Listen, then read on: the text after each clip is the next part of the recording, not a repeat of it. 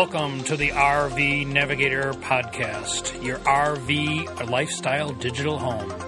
Visit the RV Navigator homepage at rvnavigator.com. And now, here are your hosts, Ken and Martha, podcasting from their mobile RV studio that might be parked in a campground near you. Hello, this is Ken, your RV Navigator, talking to you from his home studio in Romeoville, Illinois. And this is the Navigator. We are still confined. Oh, I'm the co-pilot. I've been co-piloting for a long time. Oh. We're still confined to our at-home studio, which is partly the fault of my recuperation and partly the fault of the fact that we don't really like to go out on the road much in the summer when all the rest of you young'uns are out there. We keep reading about more and more campgrounds being full and having troubles getting a place to be. So we try to stay out of your way. But Absolutely. Of course, the real reason that we're at home is because I'm still recuperating. Well, and frankly, the home is a great place to be this summer. I mean, the weather's been great. I've been playing lots of tennis. We've been going down to concerts in the park, and we've enjoyed all sorts of things that Chicago has to offer in the summer. Which is why we like to live here. We went to American in Paris last week, a Broadway musical, and we'll probably be going to another couple before the summer is over. That's why we like summer in Chicago, because the weather is really nice.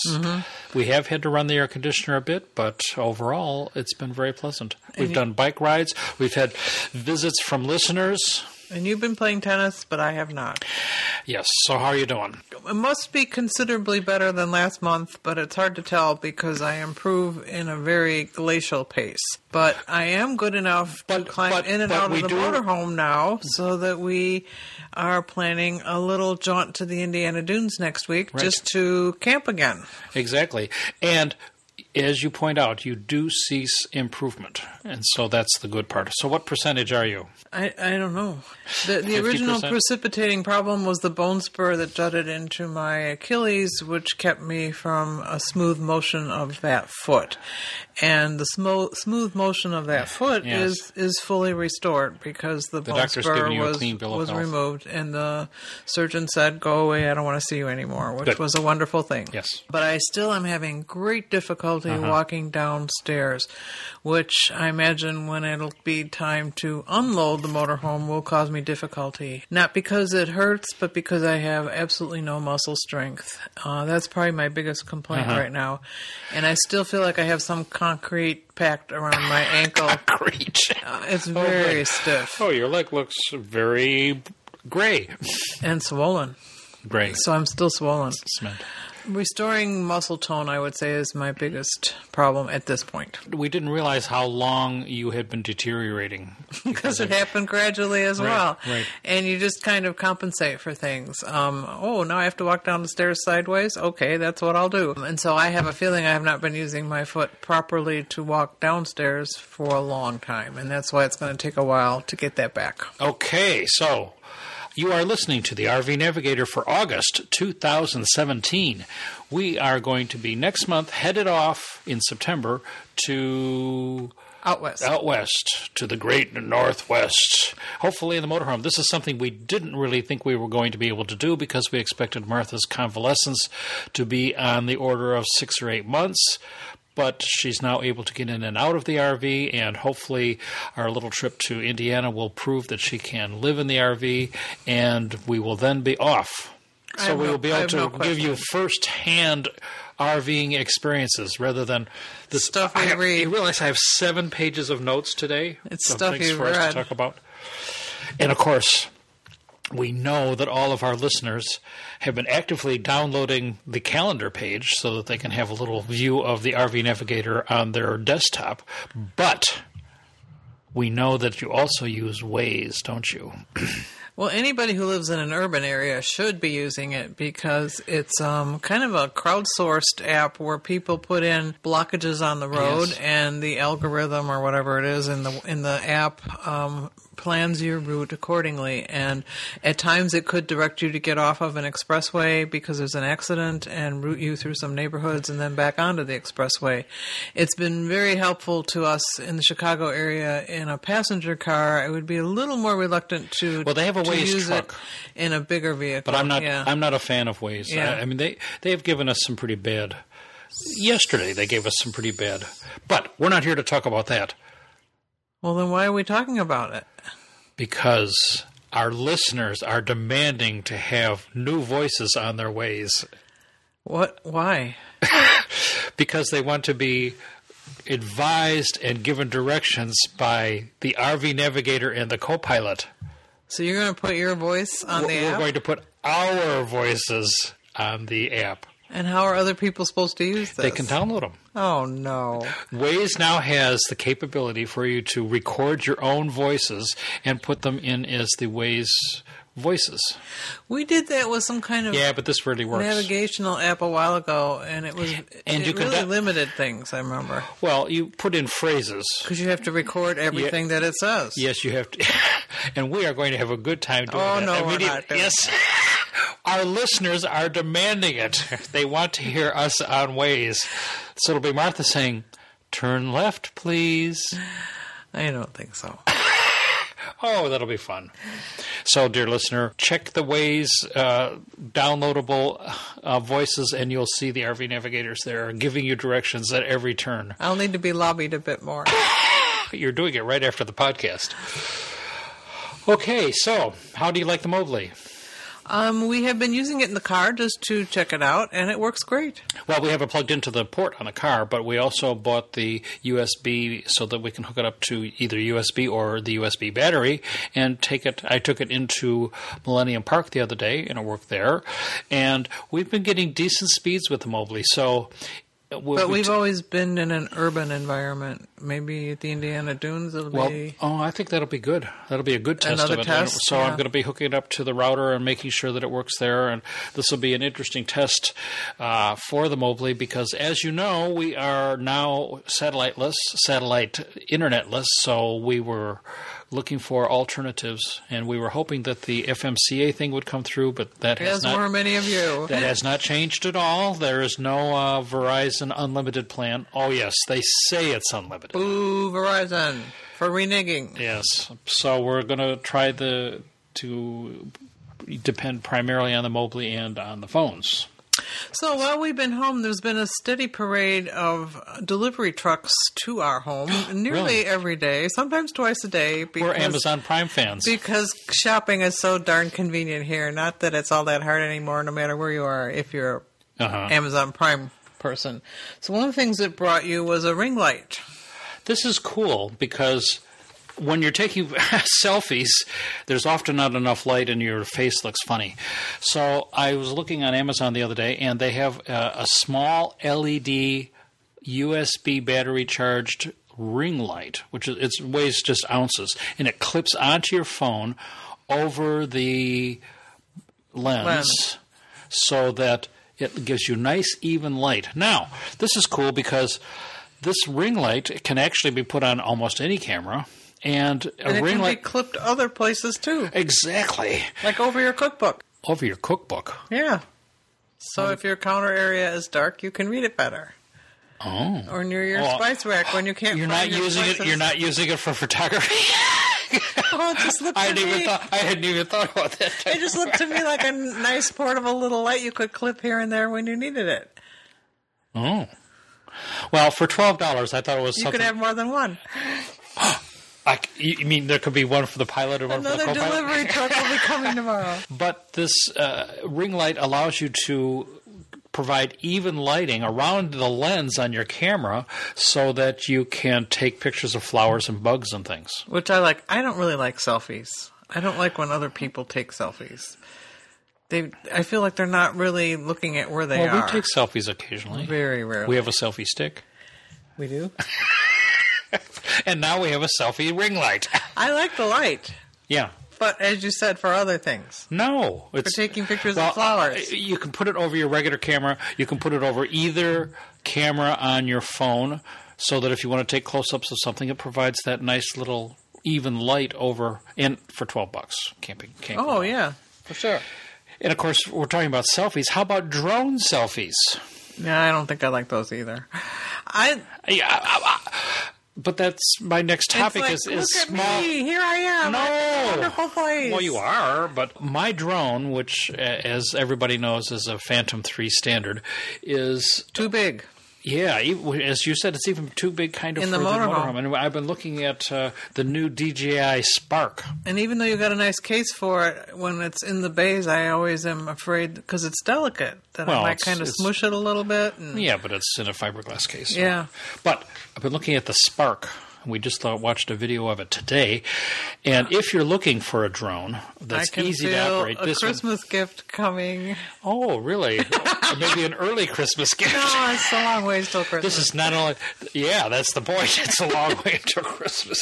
This little drone, which was just introduced by DJI, who's the premier creator of consumer-level drones, is very small.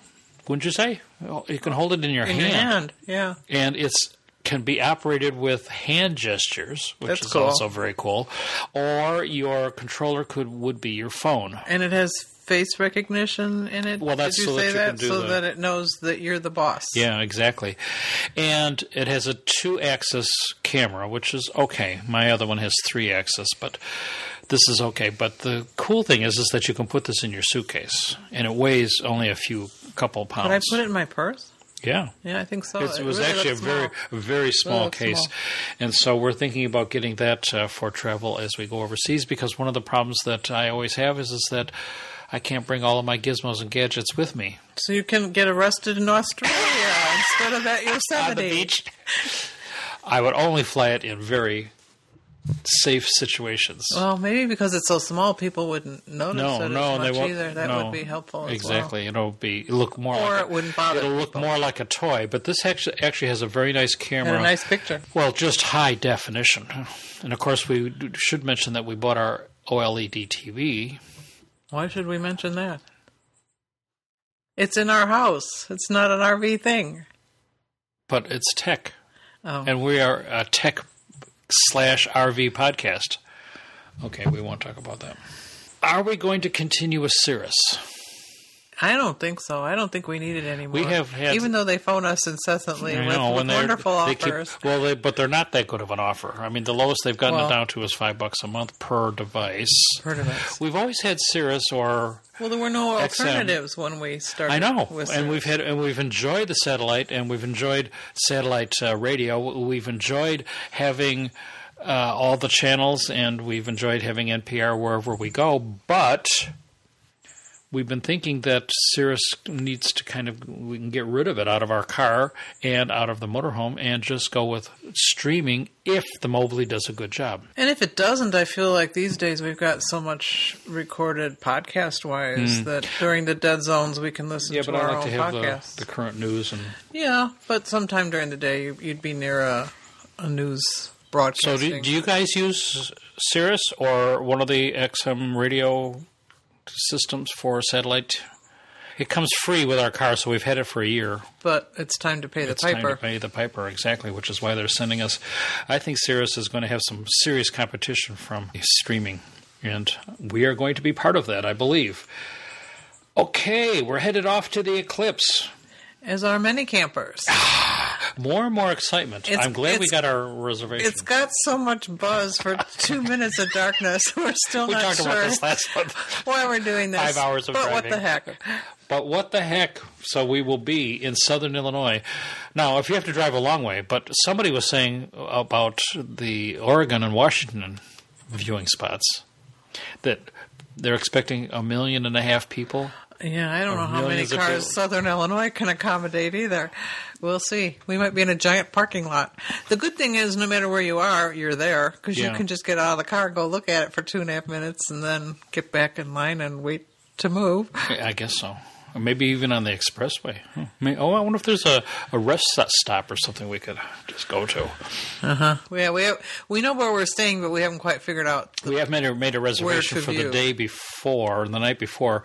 And because 2 hours away from the Prime line. And because it's 67 miles wide and it's 1 minute and 25 seconds in where we're going to be. So we better be where we're going to be. 2 minutes.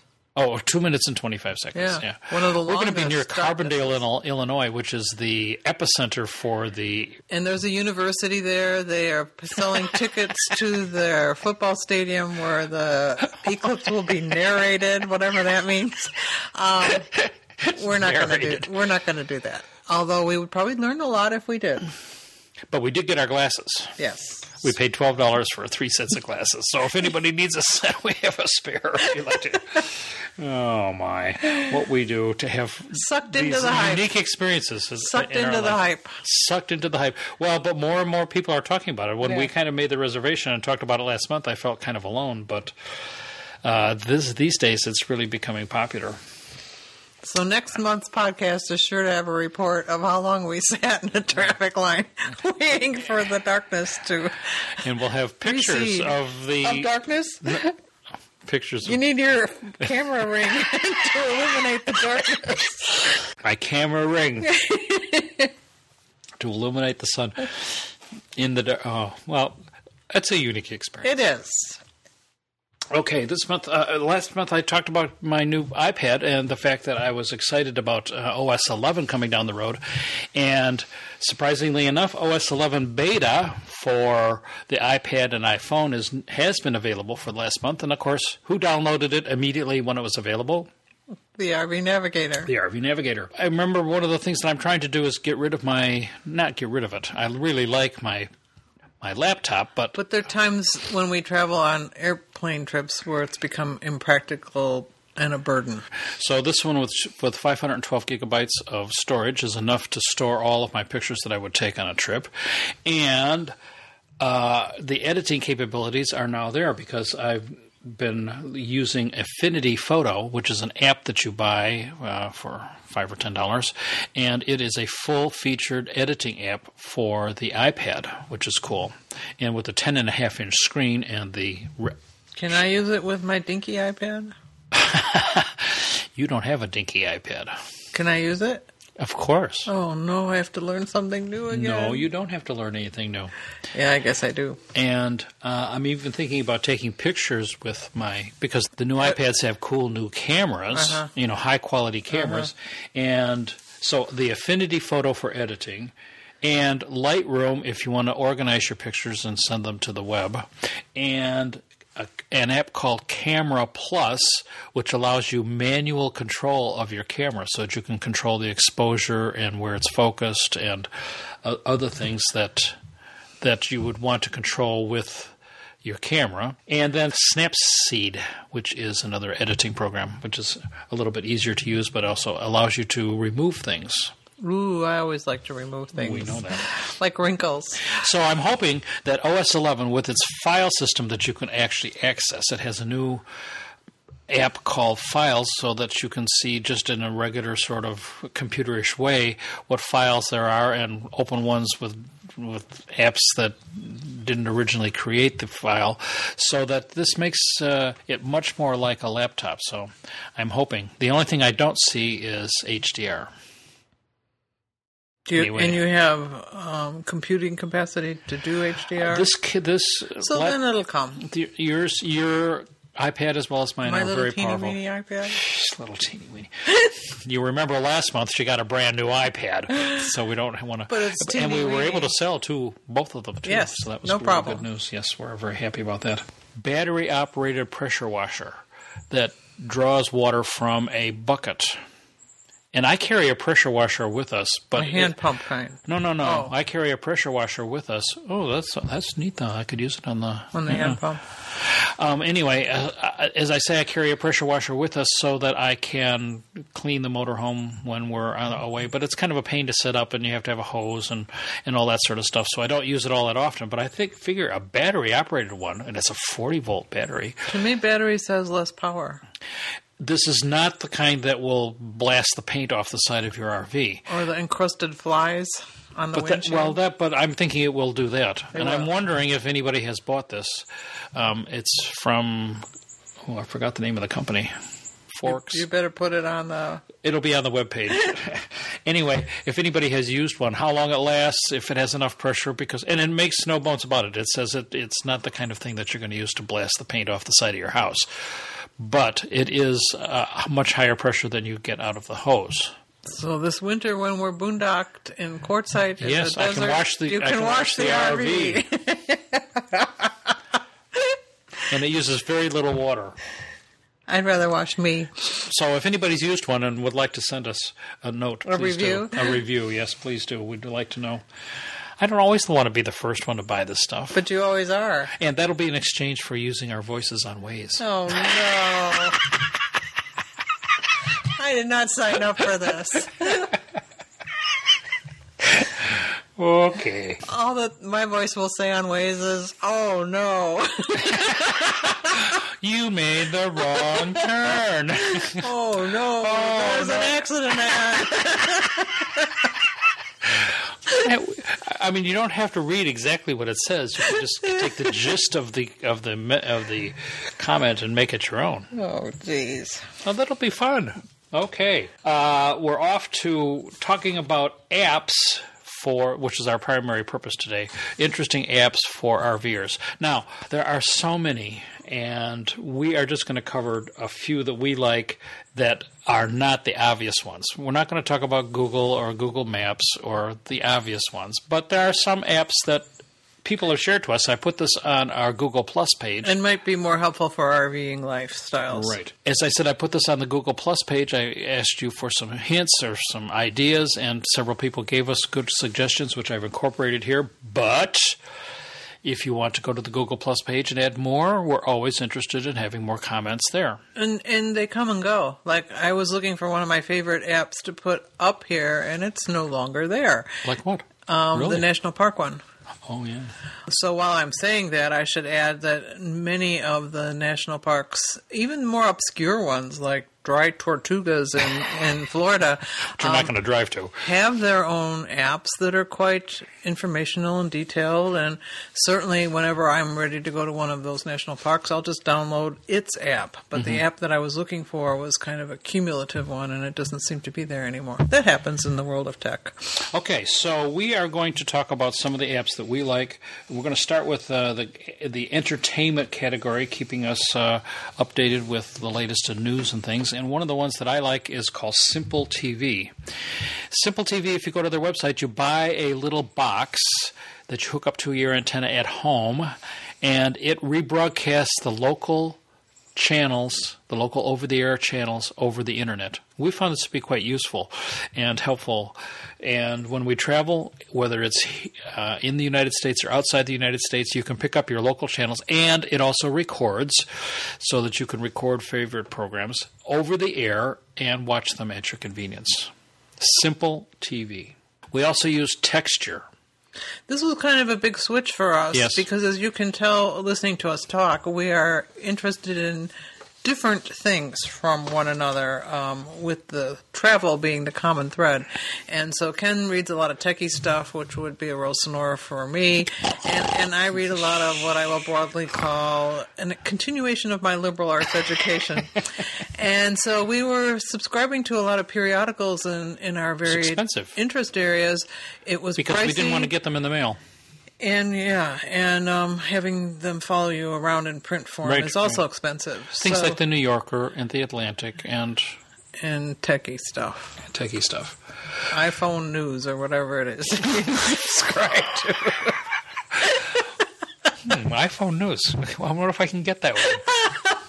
So we gave Texture a try. It has over 200 periodical titles. So what Texture is you buy one subscription to the magazine, the monthly subscription for $15, which sounds like a lot. To the app, not to the magazine. That's right. And with that monthly subscription, you can download and read any of 250 magazines in their entirety. And they seem to be adding them regularly. I get little notices. It's very impressive. I mean, you know, you pay $3 or $4 a month per issue for other magazines, and this way you get them all.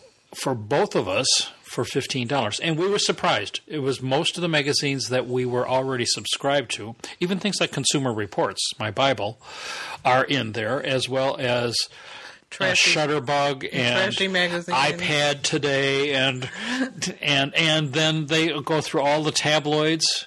And the list of magazines is very impressive. And you can download any magazine.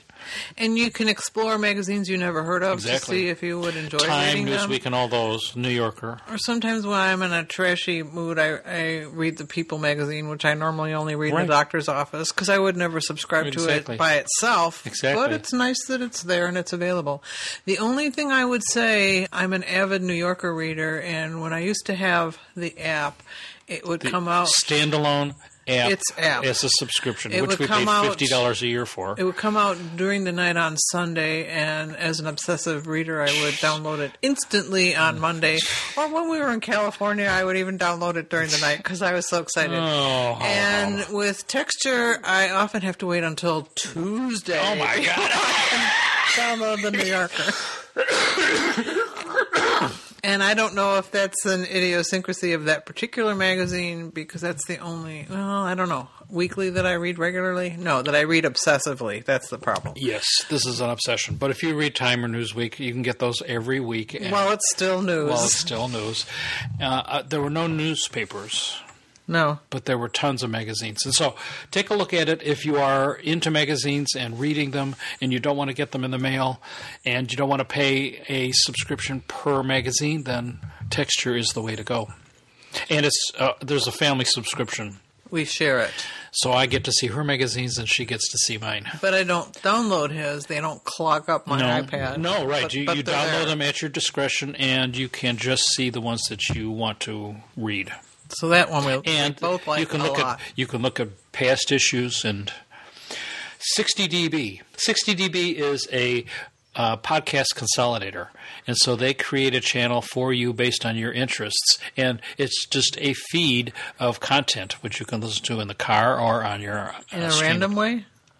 Well, it learns from your – you can create channels and it will – your choices determine what you're going to see next. And that's very similar to NPR One. But NPR One just delves into the NPR library. Uh-huh. And the NPR One, though, does do a nice job because it includes the news at the top of the hour and that sort of thing. So it's very current. Whereas, and you can choose the market you're getting it from, so we could listen to news at home when we're not at home if we chose to, right? Or from where we are. So 60DB is 60DB, and then NPR One is NPRONE, so that you can have something to listen to, kind of like listening to your local NPR station, but it's customized for you on the road or wherever you want to listen to it. And then, of course, I'm listening to WBEZ, which is our local NPR station, and around home here I really like it because they recently include the last 3 days of programming that you can go back and listen to any program that you want to for the last 3 days. Because often you'll read about a program and you'll say, "Ooh, I'm sorry, I missed that." Or you want to listen to All Things Considered, and it's 8 o'clock at night. Uh-huh. Or if you want to listen to another program, you want to listen to Terry Gross. And she's on at 11 o'clock a.m. in Chicago, and we want to listen to her at 2 o'clock. So this is a very nice they've improved the usefulness of their iPhone app. So I assume that most of the other NPR stations have done that also. And of course, we don't know. No, but we listen to WBEZ when we're away. We listen to it in the car, and it's fun to hear the snow report when we're in Florida. We also have Pandora. Pandora allows us to create music channels. A lot of people use Spotify or Apple Music. Those are other good ones, but we happen to like Pandora and have had it for a long time. And it provides nice background music, which we can listen to on DirecTV. It has lots of different apps for all sorts of things. Roku, all the smart TVs have a Pandora section so that you can listen over the air without having to have a connection necessarily. And these, of course, are the reason why we no longer want to subscribe to Sirius, because as we're ticking these things off, these are the same things that we lose to listen to on Sirius. Exactly. Tuned in radio is one that's nice because you can get the channels and record programs that you want. Now you can record it if you want to and listen to it later. So if you're on an airplane or something, you can record your favorite program and listen to it at a later time. Because you missed it while you were on the plane? Or well, you record it and take it on the plane? Take it on the plane. It's like, kind of like watching a movie on the plane. Okay, so Xfinity? Is streaming feasible? Yes, I think it's going to be. And Martha just mentioned Xfinity, and the Xfinity app is nice because we have Xfinity at home, or Comcast, as it has been known for years. It shows you hotspots, and the Xfinity Wi-Fi network has expanded dramatically. I think we talked about this before, and then we went out west, and we didn't find it too many places. Well, you have to be but around here, there are hundreds. Yes. Even right here at home, we could use Xfinity, because when Xfinity installs internet in somebody's house, they put on this free hotspot that everybody else can use. It doesn't cost the person anything, but it's available to anybody. And I noticed that it's right here in our neighborhood. And sometimes when our internet is fluky, my iPad logs onto it right away. Exactly. Yeah. And as long as you're an Xfinity customer, you can have access to it. And as I say, in this area, there are hundreds of access points. And that's something good that Affinity has done. Okay, so let's talk a little bit about RV-specific apps. Everybody wants to watch TV, and frequently when you get to a spot, you don't know where the TV channels are located. So if you use TV Towers app, it allows you to see exactly which towers are in which direction. So now sometimes we're camped in between two medium-sized cities, and I'm never sure whether we should be aiming north or aiming south. Does it also tell you the relative strength of those? No, but it shows you the distance. So you can guess from that then. And so you can turn your antenna, because most RVs have a rotating antenna, so that you can turn your antenna to face the stations that you want to get. Obviously, if you have more than two markets there, then you might have a problem with that. But we found this to be quite useful, and it tells you where ABC is and CBS and NBC, so it tells you even what the stations are. If you favor one over the other. Yes. Road Ahead is an app that's very good when you're driving down the interstate, because it tells you for each exit the services that are provided. Some states have little signs that give you a hint, but this is a little bit more detailed and explanatory and planning when you're going to get off the road. Well, and it's nice to know where the diesel is and where what's at the exit, because iXit, which is another app, allows you to see what's at each exit, what gas stations, what restaurants, and what you can expect to see at that exit. So these are nice as you're traveling down the road, because you need to be aware. And as I've been reading, a lot of people want to know about the diesel and want to know about how to get into the station and that sort of stuff. And that, along with the Google Earth apps, you can see the stations and see whether or not you, with your big rig, can get in there. Or your best method of attack. Right. And when you're driving down the road, you need to pause every so often and see what's in the area. So we would also recommend the History Here app, which is produced by the History Channel and is a list of POIs, points of interest, along the way that are in the area of historical interest. And at the same time, maybe all trails, if you're looking for hiking trails, which is another way to look at what you could do in an area if you like to hike. For weather, which is something that's critical as we drive down the road, and you probably listened to our podcast when we were on our way to the air show up in Oshkosh, Wisconsin. We actually had to stop and get off the road because we were afraid of the weather. But that was through our radio, right? But my Radar Pro, which is another very nice app because it shows you the radar look for exactly where you are. And often when you're in an unfamiliar area, they will warn you by county, and when you don't know what county you're in. That's why the Weather Pro, it locates you and shows you what the radar is for the area that you're in. And Weather Radio, which gives you emergency weather ratings. Of course, having a weather radio is a good idea as an independent device, but having an app is also useful because you can just click on it and see if there are any weather-related warnings for that area that you're in. Camping checklists. This is something we don't do. we've been experienced RVers for a long time, so we don't need checklists. Well, we probably do, but we don't use them.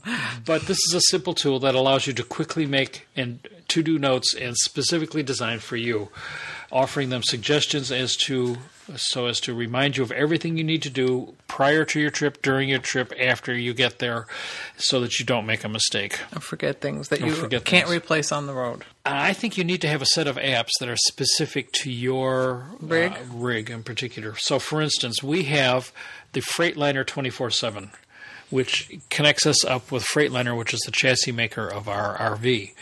And this allows you to press a button and get in contact with them immediately. You need to have a roadside assistance. There are several around. We happen to have Good Sam, and we've had good luck with them. Nice thing is when you put the information in, you put in your license number and your VIN number, and then you don't have to use your phone. You just press the button. They calls them, and they know exactly where you are. We've talked about this before. We have had good luck with Good Sam. Obviously, people have different... it depends who you hit, what person you hit in terms of how helpful they are. AAA has one. It's called AAA RV. We've always had AAA, but we've never had AAA RV. The AAA standard is only for your car, and that's until fairly recently they have only been for your car. But now they have AAA RV, but you want to make sure that they have extraction service and unlimited towing. Which even the premium service, it said 200 miles on the one I read. Well, 200 miles is a long way, yeah. Well, sometimes that's not enough. And then we also want the Progressive Insurance app, because that's the app that we have, that's the insurance that we have, and having all your insurance information instantly available that you can send to them is important also. Another app is called Emergency, and this is one that you can use maybe when you're not in your RV, because it automatically knows the emergency services in all the countries that you might visit. Countries. Uh-huh. And it then will automatically call the emergency service that you need, the 911, whatever it happens to be. And same in a campground in this country. Right, and it tells them where you're located using the GPS, which if you just call on the phone, it's not going to work. Yeah. Might work on your cell phone, but not on a regular phone. Yeah. And then for general information, I love iRV2. This is a forum for getting your questions answered about your RV. You know, it's very helpful to have somebody who can help answer your questions. And the IRV2 forum is very active, and it has answers. Don't put your questions up on Facebook. The Facebook answers are just not accurate at all from my experience. Well, it's a real crapshoot from who you're going to get. And you're going to get conflicting answers. It's just not worth it. IRV2, if you have a specific motorhome, if you have a Jayco, you go to the Jayco forum site, and you'll be talking to people who have Jaycos, so that you'll have a much more likely scenario to get your questions answered. And so whether it's an emergency or whether it's just a general question or a how-to, or you want to do a remodeling, this is the place to go. Not that Escapees and Good Sam don't have good forums, but this one is one of the oldest and most favorite. Accurate. Now, Reader Dave has told us about INRIX, which is a competitor to Waze. And he says that Waze is just crowdsourced. So once again, it's not all that accurate. And INRIX uses some sort of extra data to get location information for your routing. One of the things I don't like about Waze, which we found out recently, it just doesn't make sense. And it isn't accurate in terms of the information it's giving you. Yesterday, it took us on this back route through Chicago, down Canal Street and up Canal Port and around Cermak and down here this way. And it just didn't make any sense. And the route we were taking was fine. And I don't know why it was giving us the wrong route, but definitely if you have an RV, you want to be careful about Waze, because it doesn't care frequently about your height, how about your size, your girth. Whereas INRIX, INRIX app does take care of these capabilities, according to Dave. Mm-hmm. So you put in how big you are, and that's programs accordingly. I have not had a chance to use it, but I'm going to definitely download it and give it a try. So you'll have to let us know, ladies and gentlemen, exactly how it is working for you. And I should say that many of us we've talked about also have website based versions as well. I'm thinking of iRV2. Oh, so you might be familiar with some of them just as websites. Right. But these days, the app, there's more and more of both versions. Yes. And certainly when you're just cruising around with your phone in your pocket, the apps are the way to go. Campground finders. And, of course, this is a big one. Finding campsites is harder than ever. With 500,000 new RVers on the road each year and virtually no new campsites, it's getting crowded, often difficult to find a space without reservation months or even years ahead. Here are a few resources that I use that may help you find a campsite, whether for a night or a season. Now, because we travel off-season frequently, and like we're going in the shoulder season here in September, we don't really have much trouble finding campsites. Well, we do when we're in really popular areas like Florida in the winter. Yes. And we have made reservations for this winter in Tucson and in Las Vegas, but those are the only two reservations that we will probably make in any distance in advance. We'll let you know if that was a good strategy or not. But even when we call ahead to get a reservation when we're on the road, we still use the apps and the reviews. And the one we like the best is called rvparkreviews.com or the RV Park Reviews app. And the reason why is because it has reviews. And this is a good and a bad. Well, yeah, and you have to read the review and think of, is this person like me in terms of what they want or what they're looking for? Certainly in our case, nasty comments about the lack of children's facilities don't bother us at all. But overall, we have found that site to be the most helpful and probably our primary go-to when we're first selecting campgrounds. Absolutely. And it has nice links to the websites of the campgrounds themselves. It's very thorough. So it's easy to use from the beginning of your research to your final booking. We also have a subscription to overnight RV parking. That costs $25 a year. And that $25 gets you access to free, usually, overnight camping. And when you're on the road, that's important to have also, because you want to know which Walmarts and which Cabela's and which places will accept your rig and the size of the rig. And so it has good information about that.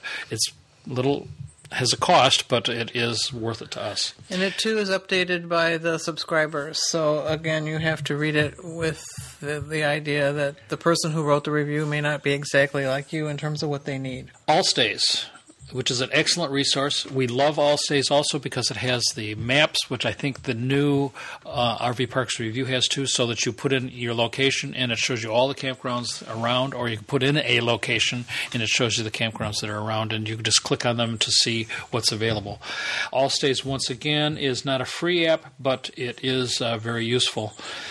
And you can sort by the kinds of parks that you want to look at. So if you want to look at only state parks or municipal parks or whatever, it allows you to sort through that. Some of the others that we haven't necessarily used very much are Campground Views, drive through 3,000 campgrounds via video with an additional 30,000 photos. Okay. Campsite photos. Like Campground Reviews, this website provides a photographic peek at public and private campgrounds. Includes only photos, but no videos. Some listings have dozens of photos, often of individual campsites, but many locations have no photos yet. This is a work in progress. And, of course, the Travel Life Directory. Trailer Life Directory, which old dogs like me still have paper copies of, because sometimes you're somewhere where you can't get on, and I always like to have a backup. But they, too, have a nice app that you can use, which includes all the many campgrounds that are in that big fat book. Yes. TripAdvisor, which is an interesting site that we use all the time for traveling overseas. And we use it more for international, but I don't know why. If you go into TripAdvisor and type in the city that you're going to, it will show you all the attractions there, as well as the lodgings, which would be campgrounds also. But I don't think they're campground reviews, but it's more for finding stuff to do. Yeah. And then the kind of specialized sites, the Passport America and Escapees, which are membership subscription and useful if you're members of those particular organizations. We talked quite a lot about GPSs, and we have gone through our fair share of GPSs. Our GPS strategy is to have two. We have one running the Rand McNally which I use in a tablet form, and Martha runs the Garmin. The old Garmin. But we keep we keep it updated. Right. And often as we are driving, we have confabs. What's yours say? What's mine say? And then we try to come up with the best decision. And I also still have a paper map on my lap. So we are very concerned about navigation. Especially with the motorhome. Now. U-turns are verboten. Yes, and backups are verboten. But a friend of ours put us on to SYGIC, SYGIC. This is a free GPS where you download the maps, which is also critical because if you are using your phone and you're in the rural area and you lose connectivity, you lose your GPS. So using your iPhone as a permanent navigation tool is not all that good. Although I must mention that the new Apple Maps has entrances and exits, the lanes. So, many of the GPSs do, so that's a nice feature. Too. But you have to be connected.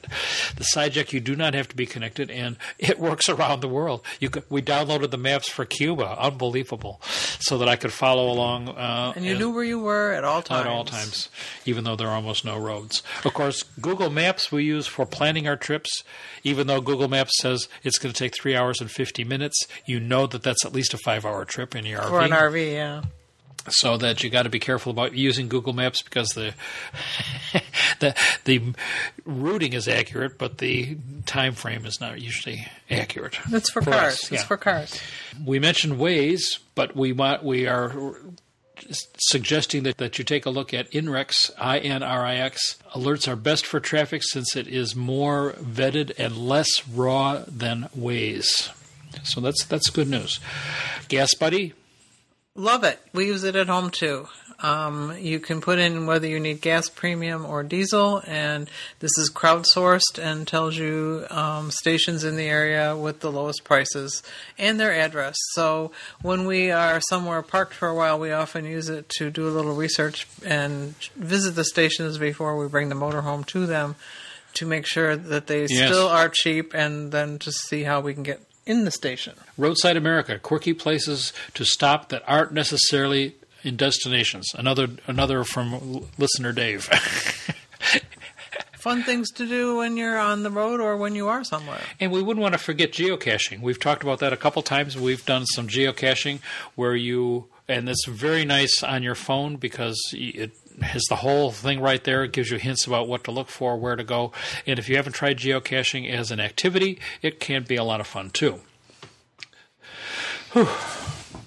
So that's a lot of apps, and we know we left out a lot of them, and maybe we will revisit this topic again some future month when we are homebound again. We definitely will be. And we know that you guys have ideas, and so please put them up on the Google Plus page, or send us an email, and we'll stick them up there for you. And we'll try to make this a community which has apps for every possible purpose. So are there apps for your pets? We don't do pets. So. But I'm sure there are. Exactly. We often hear people talking about what kind of campsite they want or what the perfect campsite would look like. And it's hard for us to help with that operation because we don't... Everybody's needs are different. And that is really, really true. And you can't just ask people, is this a great campsite? Because looking at RV park reviews, as she just mentioned, people will say this is the greatest campsite in the world because it has a playground and bouncy balls and we really trampoline. Enjoyed camping in the shade under the trees. Right. And we go, bing, bing, bing, bing, bing. This is not good for the satellite dish on our roof. We will have to look for a different campsite. You need to know what kind of campsite is best for you. What are you looking for? It either makes what makes you happy or what services you might need. Do you want full services? Do you reserve or enjoy the journey as you go? A full-service RV park with lots of amenities and higher costs like KOA and private RV parks. Or will a county park, state park, or forest do? A lot of people say they're going to camp in state parks, but I have a feeling that once they get there and they stay for a while, they're not going to stay there and make that their permanent residence very long. Why? Because I find state parks, they have very limited services, and frequently their sites are not that good. Oh, I like state parks. I mean, you often don't have sewer, and you may not have water. And you may not have electricity. Uh-huh. But I like state parks because they're so unparking lot. They're more private sites, more, some woodsy and naturey. Yeah. So here you see the problem. We don't even agree with each other about where we want to camp. These are my backup plans in case other options fall through or I need services. I really like county and city parks and public lands near small towns that I might want to visit or explore, or maybe they have a good restaurant I might want to try.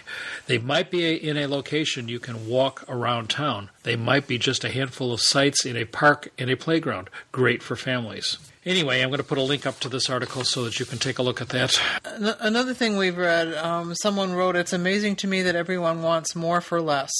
As I read the RV blogs and social media pages, everyone complains about the prices. So how much does it really cost to live in an RV?" Well, according to this one source, they are saying that the cost per year is about $10,000 for two people, which kind of made my jaw drop. I'm thinking that they're talking about extra on top of things like food and utilities, that's just the camping costs. Well, this sounds like a crazy amount of money. Keep in mind that it also has two factors in, utilities and food, which you would already be paying if you were living permanently in a fixed home. According to careertrends.com, the average cost of living in the Midwest is $39,649 annually for a married couple with no children. If you look around, there are a ton of ways you can drive down the cost you're racking up as you go, which is the great thing about RV living. So I would say, as this person has indicated, you certainly can live that economically. But what we find is that people kind of live according to what their purse will accommodate. Mm-hmm. And if you have more money, you tend to spend it. And if you are used to living in a lifestyle where you go out to eat a lot when you live at home, you would probably still go out to eat a lot when you are on the road. Again, this is so highly individualistic. It's really hard to make. But when you think about the average cost of a campground is at least $30 a night. But some of these people boondock. But you can only boondock for so long unless you're really dedicated and set up for it. So that's going to cost you $900 right there. So that's $1,000 a month just for the camping fees, and then you add gas and stuff. So my guess, we would be able to live on $3,000 to $4,000 a month, I would say, if we were camping full time. And that would be with no admissions to things, mm-hmm. or just food and lodging and gas. And gas, uh-huh. right? And some eating out and that sort of stuff, uh-huh. but not a lot.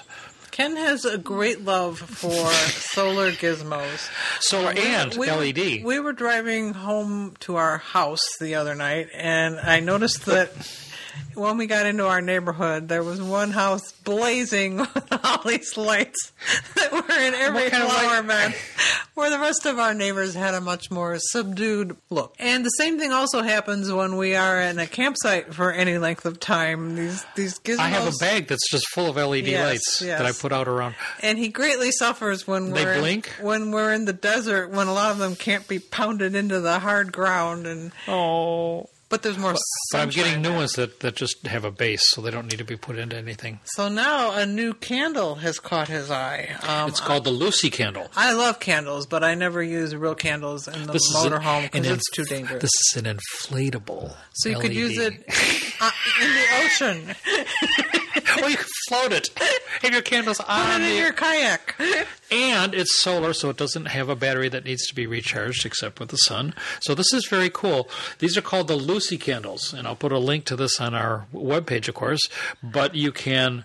Another great Christmas gift for those of you who can't afford a drone. But they're pretty inexpensive. And last for this month are the 8 top U.S. wildlife safari parks that you can drive through and have animals eat your car. And make all those funny videos with long giraffe tongues coming into your passenger and people squealing. It's a great way to see animals. Right. So we're going to put the list of the top 8 ones up here. We've been to several of these as well as having been on a safari itself. So we enjoy viewing the animals and great photography opportunities. So this, along with numerous other links, will be on our web page this month. You're going to have a big page. I know. I'm going to have a lot of work to do with all these apps. But we are glad to do it. We are dedicated RVers, and we hope to see you in a campground near us in the not-too-distant future. We're on the way. We already have some promises of people going to come to visit us in Indiana. That's at the beginning of August. And then we will be on the road starting in September, and you'll be able to see us in a campground near you, maybe. I may be limping just a little bit, but, yes. But we're ready to move. See ya. Happy travels.